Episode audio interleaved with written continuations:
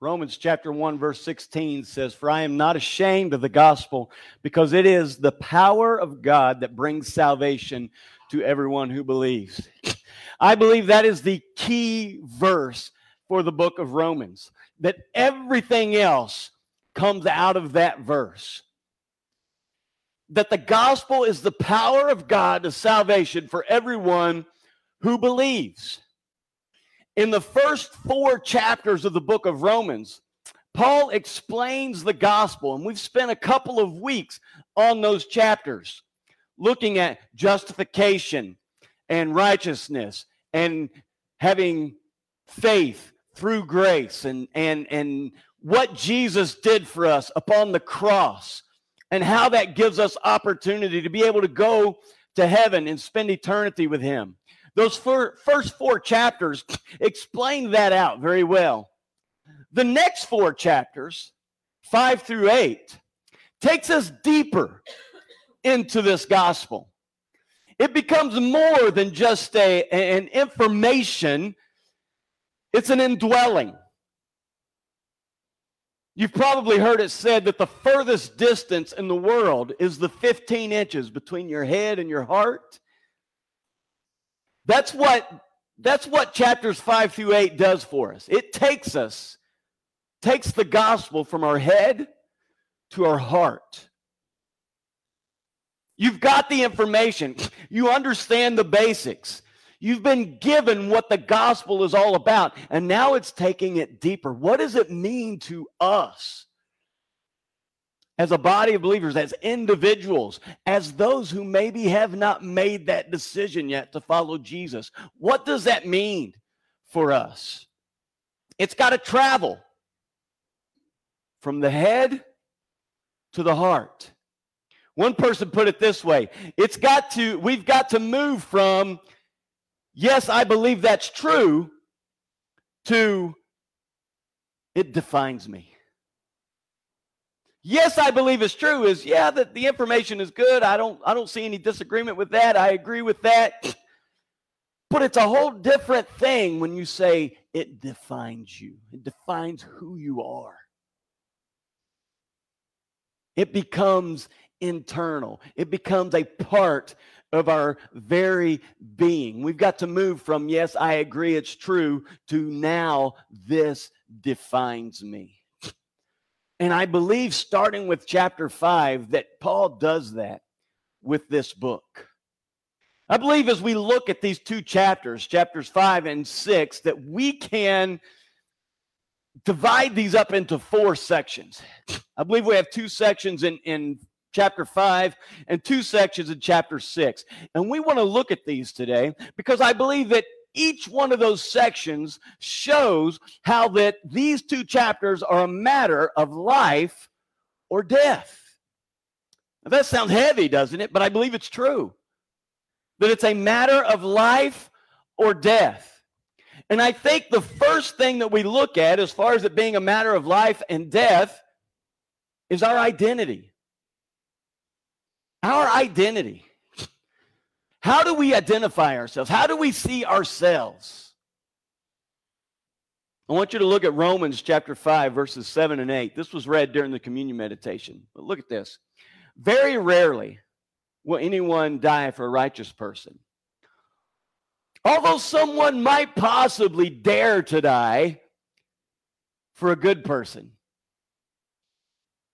I just love the way that's worded, but it's, it's, it's kind of like, yeah, even for a righteous person, someone wouldn't die. Maybe every now and then. It, it might happen sometimes, possibly. But for the most part, no. But then it goes on.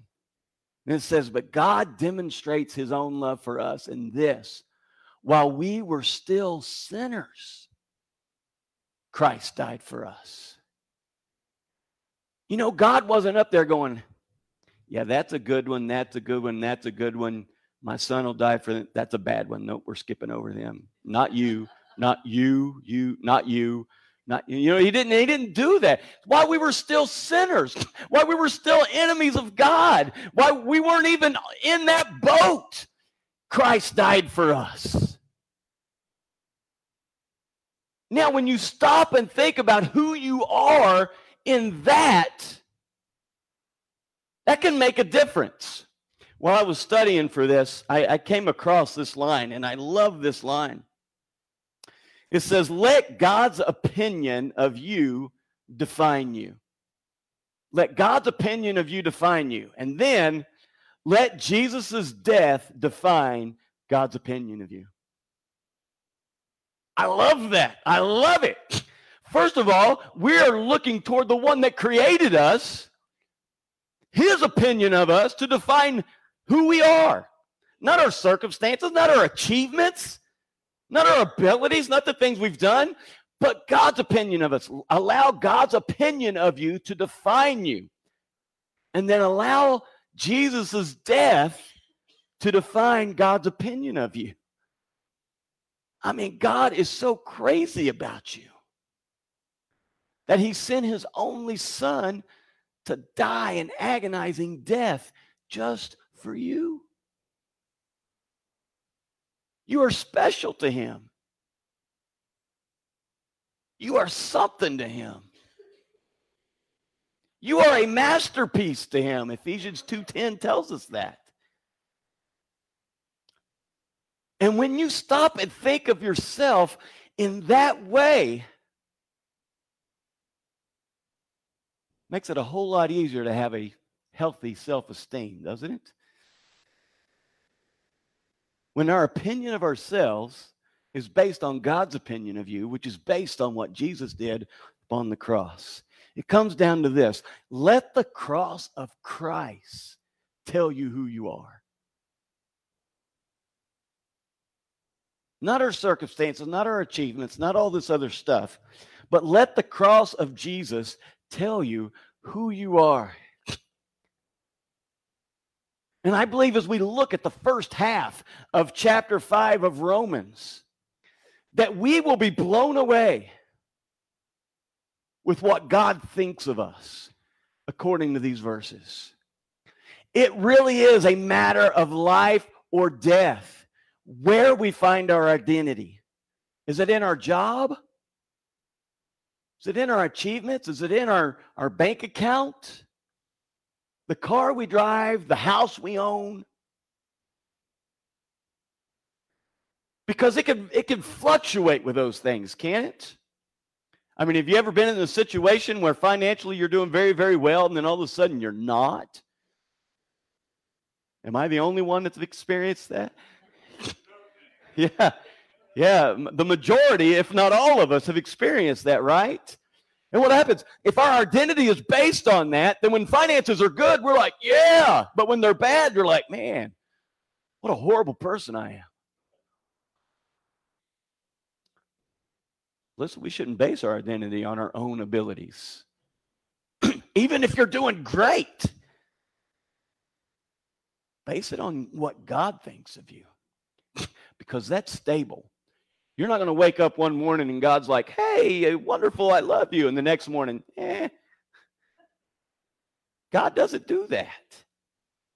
He's crazy about you every day. Let's base our identity in Him. Another matter that I believe that we find in these in these chapters, in the second half of chapter five, that's a matter of life or death, is our focus. Where is our focus? What are we focused on? The second half of chapter five talks about the differences between Adam and Jesus. How sin came into the world through Adam, but through Jesus, sin can be cleansed in us.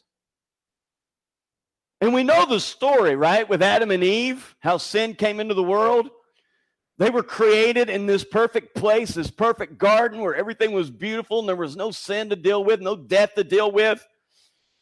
And he and he created all these trees and plants and everything. And God said, You can eat from, from every tree of the garden except this one the tree of the knowledge of good and evil. Leave that one alone, but the rest, you're ready. You go ahead. Now, let me ask you a question. If that was you in the garden, which tree would you want to go eat from? Yeah. We're like, really? Is he asking that question?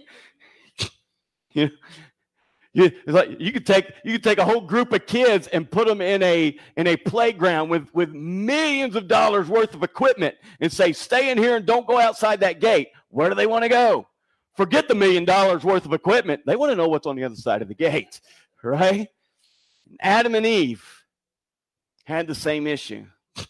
You know the story. Satan tempted Eve in the form of a snake, and she ate of the fruit, and Adam followed along like a little puppy. And it broke that fellowship between them and God. And God shows up in the garden after this happened. And he's like, Adam, what's going on? And Adam says, Well, God, let me tell you about that woman. And Eve says, Let me tell you about that snake. And of course, as you know, that snake didn't have a leg to stand on, right? I got a little bit more laughter out of the first service on that one. Most people say that it was the apple in that tree that brought on the world's problems. Not so. It was the pear on the ground that brought the world's problems. All right, I'll move right along. But it was through Adam that sin was introduced into the world. And because of that sin, death was introduced into the world. And it's through Jesus that that sin is taken care of so that we can experience life, eternal life, abundant life, that life to the full. I love the way this, uh, this section of scripture words it. In Romans chapter 5, verses 18 and 19. Says, Here it is in a nutshell. Just as one person did it wrong and got us in all this trouble with sin and death, another person did it right and got us out of it. But more than just getting us out of trouble, he got us into life. One man said no to God and put many people in the wrong. One man said yes to God and put many in the right.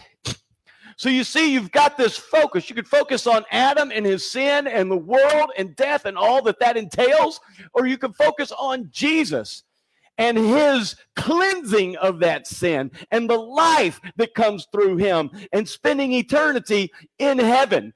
We can focus on one or we can focus on the other, and we've got to decide where is our focus going to be because you realize that life brought death and death brought life. Let me explain that. Because of the life that Adam lived, brought death into the world. Because of the death that Jesus experienced on the cross, it brought life back into the world. Life brought death, and then death brought life. And it's all a matter of where we put our focus. It's a matter of life or death, our identity, our focus. As we move on to chapter six, I believe another matter that is a matter of life or death is our baptism. Now, let me just let me just talk about that for a minute because I believe there's there's two extreme teachings on baptism. One of them over here is Baptism is absolutely necessary. There's no way to go to heaven without it. I don't care if you've made a decision to be baptized and you're on your way to the church to get baptized and you're in a car wreck before it happens, you're going to hell. There's no chance of heaven. There are some people that teach that extreme of baptism. It's almost like it's this magical thing. Rather than preaching a Jesus that includes baptism, they preach a baptism that just so happens to include Jesus. But then there's other this other extreme of baptism. It says, oh, it's it's just an outward symbol of an inner faith.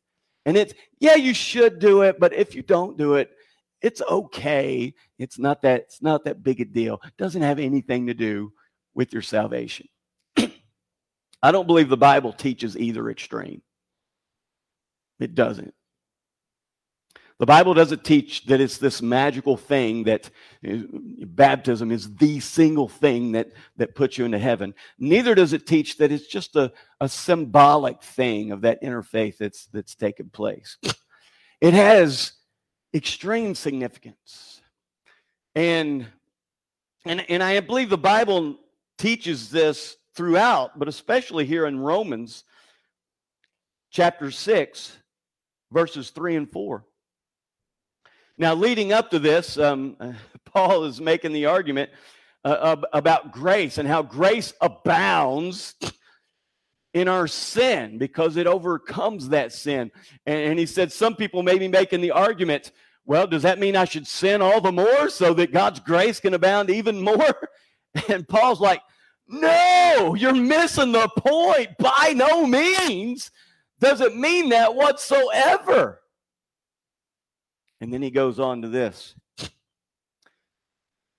Romans 6, 3 and 4. Don't you know that all of us who were baptized into Christ Jesus were baptized into his death? We were therefore buried with him through baptism into death, in order that, just as Christ was raised from the dead through the glory of the Father, we too may live a new life. In baptism, we're putting to death that old person. They're being buried, they're being sealed, and we're being resurrected as a new creation, a new person. I had a, I had a professor in college that said that our faith is conceived when we first believe, and it's given birth in baptism. I thought that was a pretty good, pretty good illustration of that. Now, here, here's the thing that we sometimes deal with, though. That old person we put to death, sometimes that person likes to experience a little bit of resurrection too, don't they? Don't they? I mean, wouldn't it be nice if we just put them to death and they would just stay dead? It's like I wouldn't have to deal with sin and all that stuff anymore. I heard a, a, uh, an illustration in, in preparation for this message, actually. It said if you can imagine that if you were if you were owned by somebody, if you were a slave of somebody's, and you did all their work and you did it for free. You were just their slave and you, you mowed their yard and you did their dishes and you cleaned their house and you did repairs and all this stuff. For years, you were a slave of this person. And all of a sudden, somebody paid for your freedom. And you came over and joined them and you still continued to serve them, but it was a different type of relationship and you're over here serving them and, and, and you've been there a few days or whatever and all of a sudden you hear the neighbor that used to be your slave or used to be your master and they go hey come mow my yard. And you're like there's a part of you that thinks yeah i should go mow the yard because for years whenever he said that that's what i did. But then there's a part of you that goes but but I'm, I'm, I'm free from that now. I'm, I'm, I'm doing something else. I'm under somebody else's masterhood. I'm, I'm serving somebody else now. And so you deal with that struggle. And, and sometimes we come over here and go, okay, I'll, I'll just mow his yard one more time. All right? But there's just some, you don't want to. You don't want to, but there's a part of you that just feels like that's what you're supposed to do. And we'll, we will talk a little more about this next week as we get into chapter 7 that Paul dealt with the same struggle. You know, we think of Paul as like this, this super spiritual Christian. He dealt with the same thing we deal with that struggle between living in the spirit and living in the flesh, the struggle between the dead person that he buried and the, the new creation that he is at Jesus. He dealt with that struggle. And listen, we deal with that struggle but it doesn't mean we haven't been set free. When we put that old person to death, we come up that, that new creation, and it is a beautiful, wonderful thing. And if you've never experienced it, I encourage you to make that decision for baptism. It's not this over here. It's not magical. There's nothing like, ooh, I went under this. It's not magical, but it's more than this over here. Matter of fact, let's let's show this video and just give an example of what it is. My name is Richard Green. Today I am being My name is Richard Green. By my pastor. Today I am being baptized. what made you make that decision? By my pastor. He told me last week what that made it was a requirement. What made you make that decision? He told me last week that it was a requirement. And, uh, and I want to make sure. All right. And uh, everything that and I want to make That's sure that I'm in line with everything that uh, that's required of us. He just said I wish he told me this was required and all. He just said, I wish you told me this was required in August.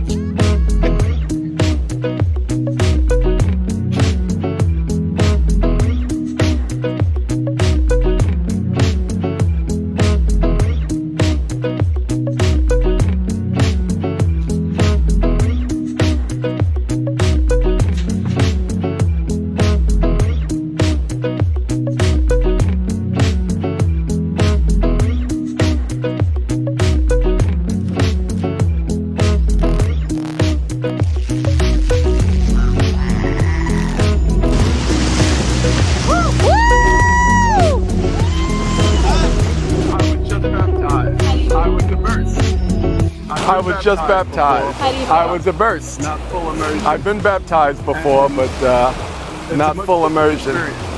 And I'm glad I it's a much different experience. I really am. I I'm glad I did it. I feel good. I really am. I feel good. I feel good. I feel good. I do. I feel good. Congratulations. It was well worth these rocks and stones that I that I had to traverse to get here. Really it. It really is. more I I'm telling you, I stand here, feel, the I I feel feel about really good about it. The more I stand here, the better I feel about it. In fact, It's good. I do.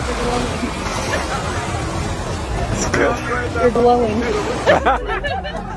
And I'm glad to have my friends here to witness it with me.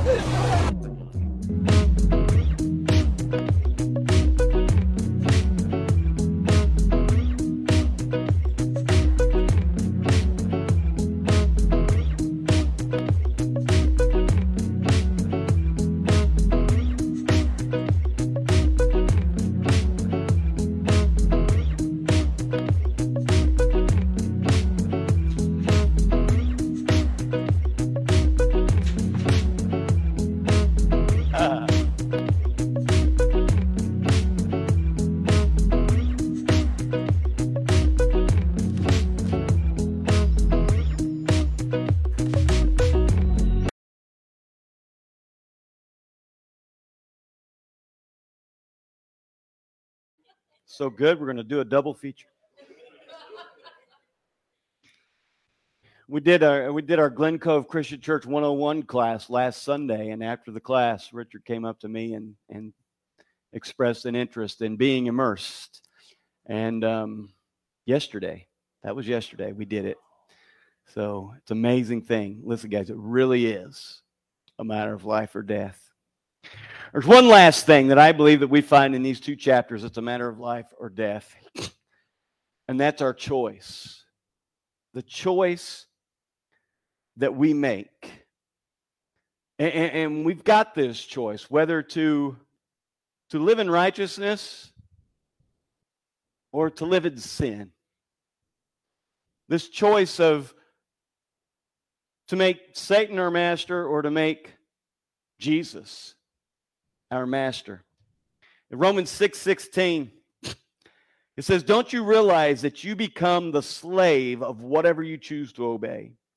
You could be a slave to sin, which leads to death, or you could choose to obey God, which leads to righteous living. The choice is yours. What decision are you listen? We're all slaves to something. Do we want to be a slave to something that's going to lead to death? Or do we want to be a slave to something that leads to life and freedom? You know, back in 1979, my favorite singer, Bob Dylan, who, uh, by the way, won Male Vocalist of the Year that year, won a Grammy for Male Vocalist of the Year. I don't know what was going on in the music industry in 1979 that caused Bob Dylan to win Male Vocalist of the Year, but uh, but one of the songs that he had was a song called "Gotta Serve Somebody." It may be the devil or it may be the Lord, but you got to serve somebody. Actually, it was more like this: you got to serve somebody. It may be the devil. Or it may be the Lord, but you're going to have to serve somebody. Yeah.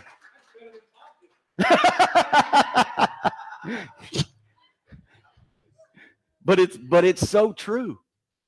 It's so true. You're either serving Jesus or you're serving Satan. There is no middle ground. There is no middle ground. I believe that these two chapters could be wrapped up in the last verse of chapter 6.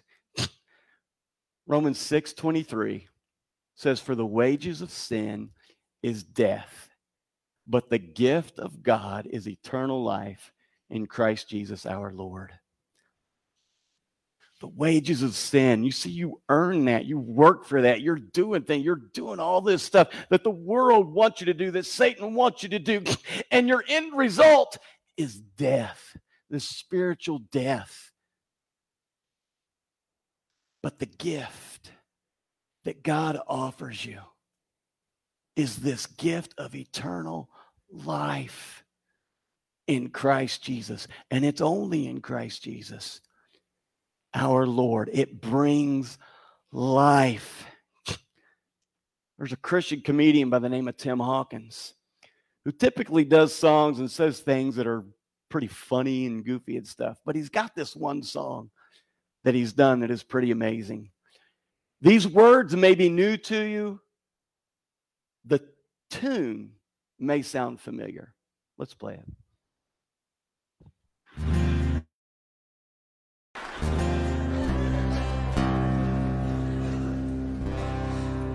I want to do a quick testimony song to say goodnight. This is uh, testimony is just a church word. It just means your story. If you know Christ, I don't know why he did it, but he did choose me, and I'm so glad he did.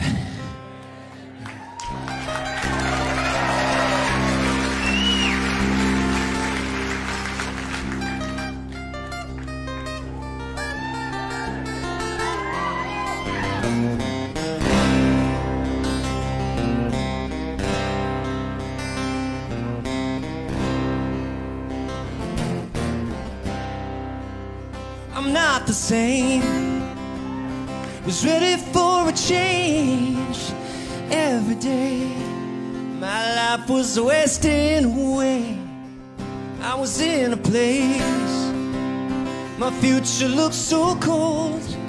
I needed the light, and I felt so all alone. Now I'm a Christian. Now, Rhode Island, Jesus gave me a new life. I'm a Christian, Bible by my side, and Jesus gave me new life.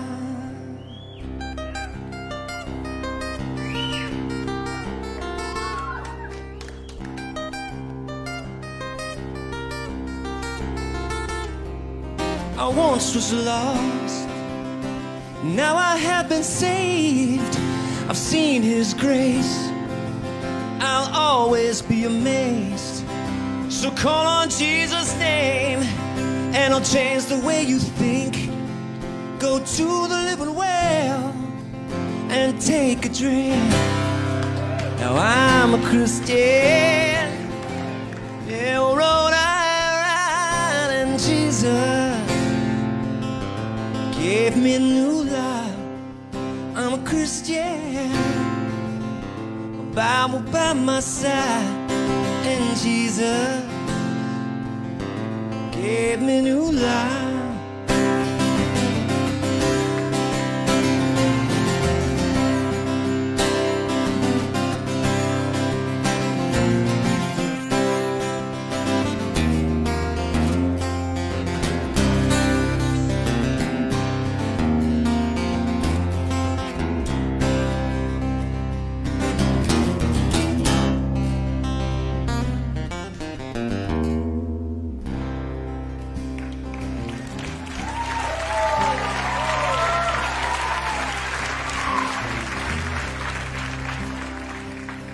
Walked the streets with a cross upon his back, and he took my shame, stood up to the attack. He rose from the dead, now he's standing tall. He faced a million demons, and he rocked them all.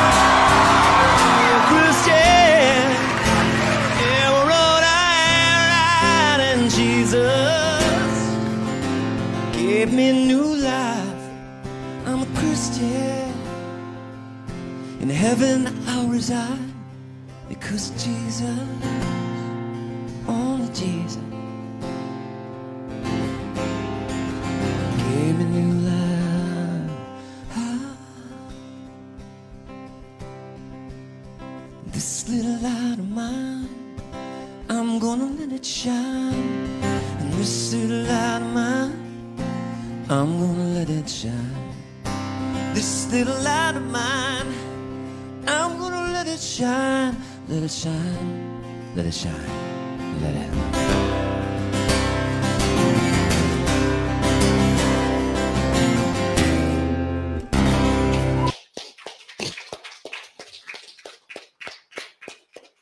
There you go, guys. It's this new life, this new life that we find in Jesus that is just amazing. Again, Romans 6 23. For the wages of sin is death, but the gift of God is eternal life in Christ Jesus. If you're here this morning and you've never made that decision, you've never made your identity in God's opinion of you, and God's opinion of you is defined by Jesus' death upon the cross. If you have never taken that focus and put it on Jesus, if you have never come to that place where you've made that decision to put to death that old person in the watery grave of baptism and come up a new creation, if you've made never made that decision of a choice between following the devil or following Jesus, my prayer is that you make that choice today. Let's pray. God, we love you. We, we- God, we love you so much, and we know that, that our love doesn't even compare to how much you love us. God, I pray that you you open up our hearts and our eyes to what you think about us. God, help us to go from, yes, I agree it's true, to now this defines me. It literally becomes who I am.